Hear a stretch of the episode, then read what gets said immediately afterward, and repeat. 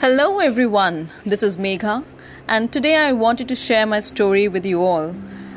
Coming from a lower middle class family and looking at my parents always struggling for money and survival, I always had this urge inside me to do something big with my life. Right after I finished my high school, my father faced a major breakdown in his small business. I had to start earning at the age of 17, of course, for survival. I was 21 when I got married in an absolutely rigid and orthodox family. And not just that, I was belittled, cursed, and harassed in the name of dowry, culture, and character.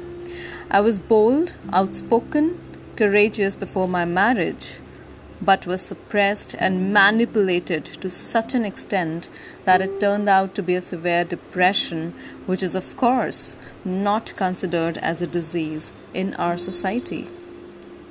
I attempted suicide when my daughter was just six months. Second big mistake. First one I told you before. Nevertheless, I tried too hard to be the good daughter, the good daughter in law, the best wife, and whatnot. What I was seeking was love and acceptance from them.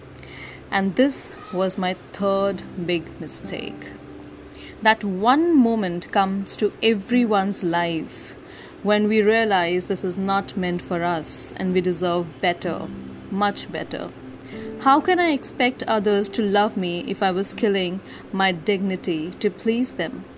How can I ever expect others to accept me if I have myself forgotten who I was? My subconscious shook me up one night, and I decided to put a full stop on this nuisance happening to me.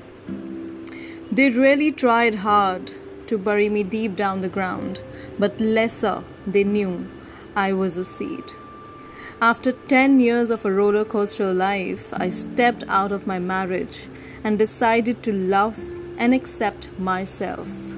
To take stand for myself. Yes, people say things. Of course, they will, always. It mattered to me at one point. But today, what matters to me is my happiness. What ma- matters to me is me. What matters is what feeds my soul and my purpose of life. And I believe each one of you has the ability to come out of any situation in life where you feel stuck, where you feel you're a misfit. All you need to do is just change the perspective, change the way you treat yourself, change the mindset. Don't let those limiting beliefs which people instill in you overpower your true magic. And most importantly, take an action, not just think about it. No matter how much people try and bury you deep down, be the seed and evolve to yield the fruits of happiness and success. You deserve it. Trust me. Thank you everyone for listening. I would love to connect with you all and listen to your story as well.